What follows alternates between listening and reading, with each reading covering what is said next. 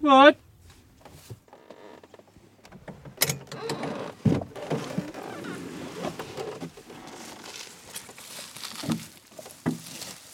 I'm standing with Jasmine and Hayden Green on their property just outside of Wagga, surrounded by some of their young heifers.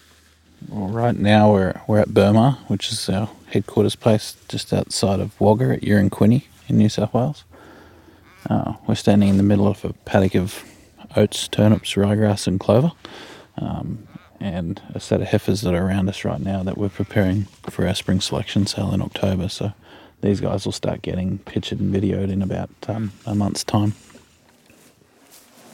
So these all come in, they get washed and haircuts, and then we set up a picture pen and we spend like literally hours trying to get them to stop in the right spot and make noises. And the most likely day to get divorced for any farmer, I think, is picture day. It's very stressful.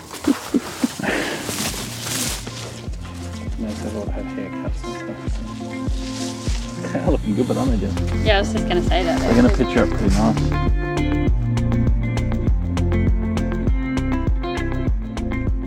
Hi, I'm Sam Loy, and welcome to Propagate, the show for young farmers and fishers.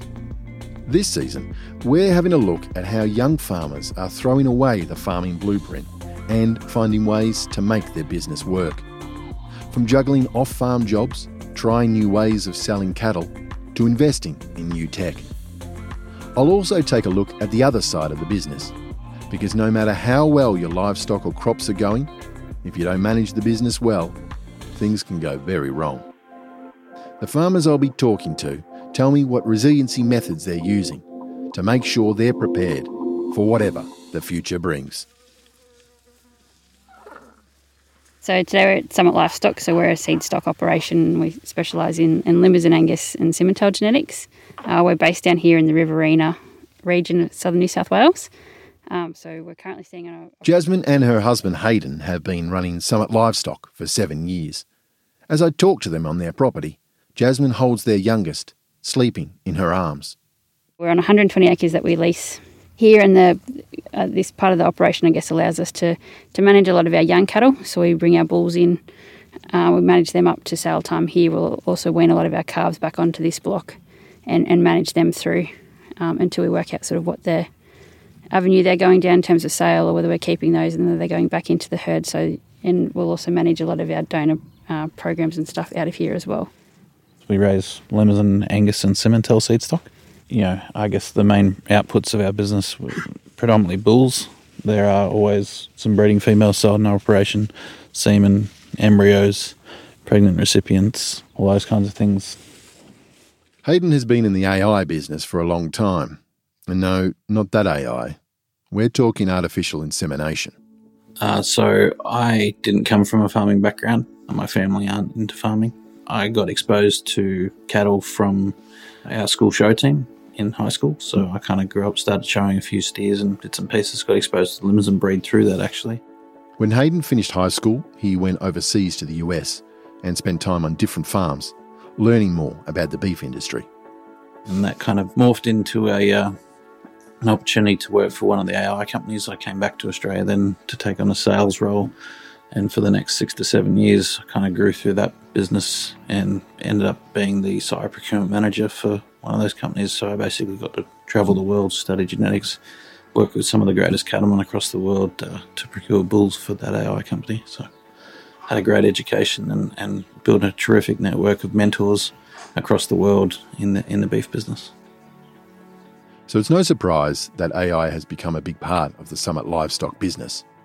Yeah, so I guess I spent those six or seven years working with the artificial breeding company, and, and that sire procurement role was just so intense it basically kept me out of the country for the majority of the time, which it's a young person's role and certainly not a, a family role. So I came home uh, seven years ago and resigned from that position, and we really kind of grew the Summit livestock business quite uh, quite quickly from there. Uh, we decided that um, it was probably going to be lucrative enough to turn into a full time position for me, and um, and so we just decided that we would dedicate some resources and some time to that, and yeah, the rest is history, I guess. And Hayden has kept a bit of that outside AI work on the side as extra income for the business. It's kind of like contracting income for a, for a lack of a different term. So um, yeah, I'll go away and do some AI work for those guys, and on that we'll get paid to do the AI service, and often we'll sell semen to the same guys as well. So it doesn't encompass a huge amount of time in my year. The breeding season is generally only about six weeks long, so it'll be very busy for those six weeks. And in that period of time, we're normally breeding our own too. But um, yeah, we'll probably get an extra five or six thousand cows bred a year for different customers um, right around the country, right from central Queensland to King Island. But uh, more and more these days, it's very much centralised around where we are, so we don't have to travel too far. Another source of extra income is Jasmine's off farm job.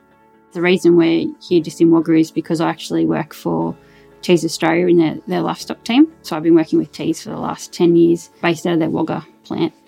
And I guess it sort of just, yeah, worked out well that we were able to sort of find somewhere to, to lease down here so we could still continue to, to run the Summit livestock operation. So, yeah, I can still live close to where I work off farm and still enable us to do what you do here at Summit.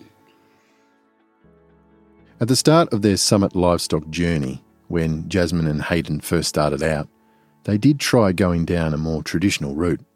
When we first sort of kicked things into gear with Summit Livestock, we thought we'd just kind of do things a bit like everybody else and that we'd run a single production sale and a single bull sale in one space at one time a year on one market, and uh, and that was sort of middle of the drought, and we ran our first two bull sales in cooperation with uh, another breeder, and that was probably a pretty hard lesson learned.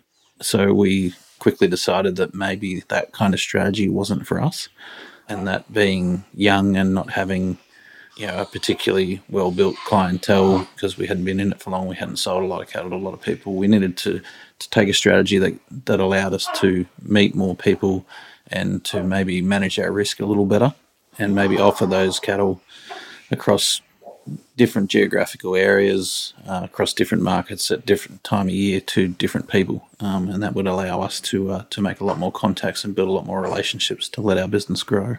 Yeah, so we took a, a different path from then. For the last five years, we've been um, concentrating on trying to identify different parts of the world where there are opportunities and, and take the cattle to those places. We try to develop a strategy that, that creates cash flow throughout the year basically from a risk management standpoint. So we're not at the whim of any one of those things, which can really affect uh, a market on a day.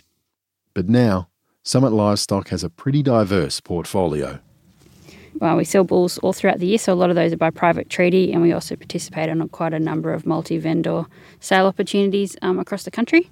Uh, we also sell a lot of females, so we have our own online female sale, um, and we also market some of those genetics privately as well. We also have our own uh, semen sire catalogue, so we do, I guess, offer some of the sires that we use in our own program. We actually offer that those, make them available to other breeders to utilise. We also offer semen of some of our own bulls, uh, both that we're using, but also ones that are suitable for sort of commercial programs. Uh, Hayden does a little bit of commercial AI work with some different programs around the country as well. Um, and I guess that sort of just helps us give us a little bit more of a diversified income uh, for our business. So we're not just relying on the income from those bulls coming in. And it's not just in the product that they offer. They've also kept their geographical locations diversified. I guess you know, we're spread over a reasonably large geographic area in that we lease a number of different places and are just on a number of different places and have a number of cooperator herds that work with us. So the vast majority of our breeding cows actually run up in the southern tablelands around Crookwell uh, we have this main block here. We have another couple of lease blocks nearby here in the Riverina. We have some more leased country over in Crookwell. We have leased country up into the hills around Adelong and Bago and that sort of area. Um, we have a couple of embryo cooperators that raise ET calves for us and send them home. Yeah, we try to run what we consider a, a diversified beef business in that we're, we're in the beef industry, but we do lots of things within the beef industry. These embryonic operators, or contract growers, enable Jasmine and Hayden to grow their stock numbers without the need to lease any more land. We do a lot of uh, a lot of flushing and embryo work throughout the year to propagate our more superior cows. We put a lot of embryos into other people's cows, and they will um, basically raise those cows for us to weaning, and we take them back and then market them and sell them under our brand. I guess the really good part about doing u- utilizing those contract rearers has enabled us to really grow the number of registered cattle that we have each year. So increase the number of, of calves that we're, I guess, we're able to, to market without necessarily having the capital invested in the land and the mama cows to actually raise those calves. So I guess it's enabled us as, as particularly as young people to, I guess, invest in a, a couple of really sort of high quality genetics in, in, in, sort of our donor cows. And then be able to proliferate those genetics by utilise that embryo transfer work and those contract rearers to be able to bring those calves back because we don't necessarily have the enough country to be able to run all those cows ourselves. So yeah, has really enabled us to grow. Over the years, the two have worked hard to grow a solid customer base. And while a large part of their cattle is sold privately from their home, they are always looking for new opportunities.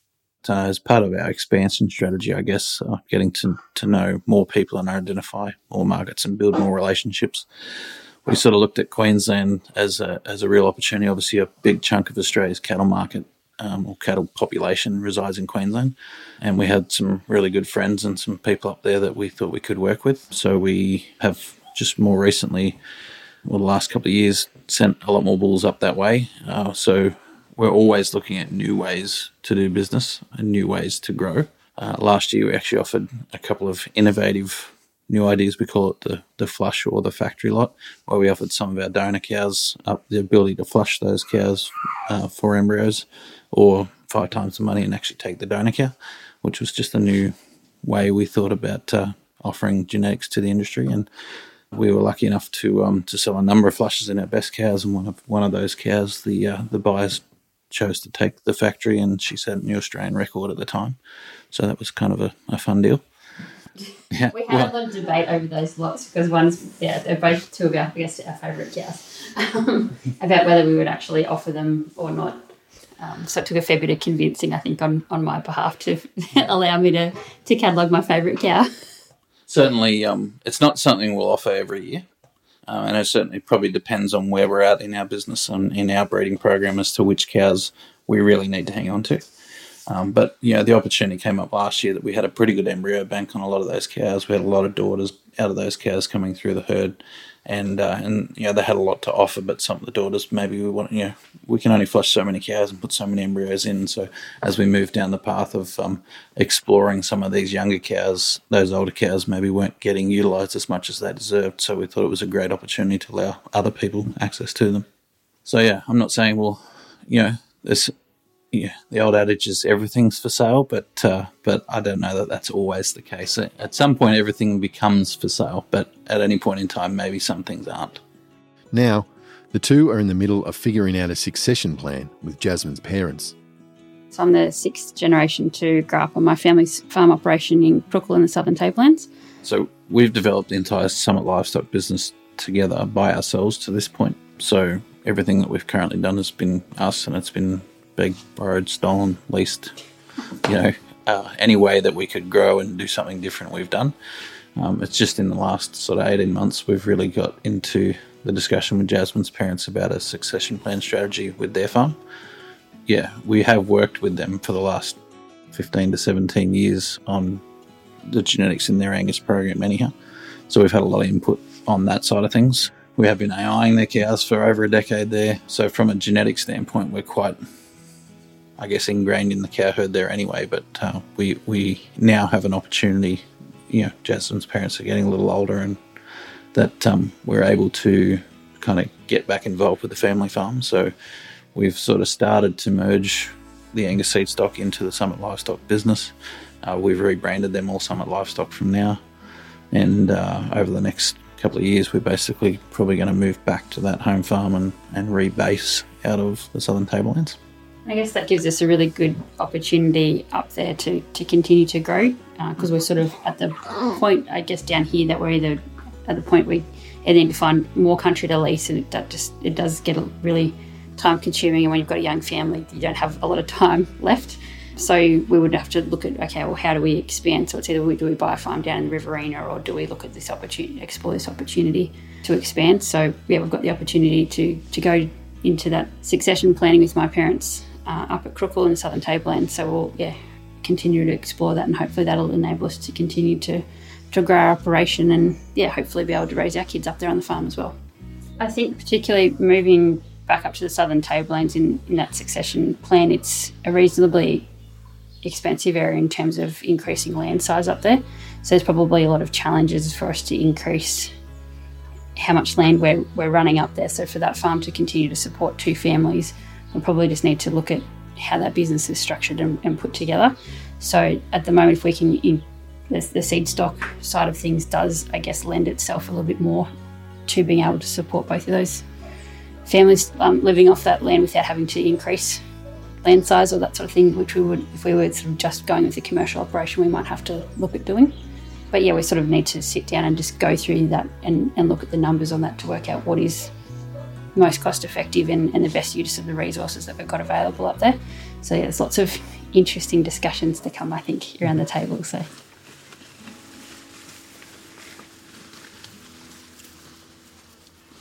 Yeah, it's uh, it's a pretty unique area up there, and, and that's it's quite funny in that we're only three hours from here to there, but the climate here is absolutely completely different production pattern to what it is up there. You know, up there we're at a thousand meters elevation. The winters are long and cold. You know, we're quite likely going to get you know bouts of snow between now and middle of September up there. We won't grow a Skerrick feed up there from now until basically the end of September. Whereas here we're pretty much right in the peak of our production season. This is as good as it gets around here, like from now till September. It's actually one of the advantages. Like, there's a lot of disadvantages to having different blocks everywhere and being geographically quite spread out in terms of lo- the logistics and the time it takes to run those. But currently, in that situation, it actually does give us a little more security in that if something happened in a certain location, it's less likely to be affecting all of the locations at once. So ultimately, the location that would be the most financially damaging would be the ones where you know the donors and the bulls and stuff are, which would be here. But, but again, yeah, we've taken out some strategies to try and mitigate the long term effects of that. But yeah, any time that you, you you know you run into something like that, it's going to cause you some short term pain. So For now, they're hoping to keep some land in Wagga. I think we'd really like to. We just need to talk to everybody who's involved in the succession in the business to work out how viable it would be to to still have some. You know, it's the travel that sort of takes it up. So you know, the the labour requirement in our business is relatively high. So and and realistically, between Jasmine's dad and myself, we're the only two that work in it, and there'll be approximately 600 plus mama cows plus all the bulls and other bits and pieces to look after. So whether or not it's viable to maintain some country in the Riverina is yet to be discussed. But I love it down here, so it's um yeah, we'd really like to, I think, but but whether or not that's actually a viable option, as we discuss what all the options are, I don't know. It all sounds like a lot for two people to juggle, but at the end of the day, they say it's all worth it. It is a lot of work, but it's it's extremely rewarding, and and you can pick parts of anything that bring you lots of reward. And I guess um, yeah, the social part of the beef business for us has always been a lot of fun. We have tremendous group of friends, mentors across the world because of it. We travelled across the world because of it. Um, so yeah, even though day to day the slog might get a little hard when you're doing jobs that you don't enjoy, around the corner is another opportunity to go and network with some people at Beef Australia in Rockhampton or Denver National Western Stock Show in the States or just you know, go for a tour. Or, you know, next month we'll be going across to Perth to judge at the show there for a few days, and we'll get to do that as a family and travel a bit. I'll be up visiting customers in Queensland in August before our bull sale, and so there's really enjoyable social parts of it as well. So uh, you know, life's all about balance, and I think um, yeah, if you get too stuck working in the business, you don't necessarily work on the business, and if you get too stuck working on the business and in the business, you kind of forget to have some balance in life. So I think it's important to try and do all those things.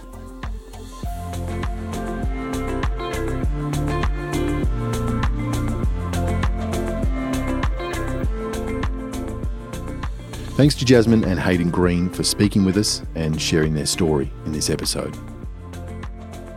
All episodes of Season 5 of Propagate are out now. Find them wherever you get your podcasts. Propagate is a podcast from the New South Wales Department of Primary Industries and an initiative by the Young Farmer Business Program.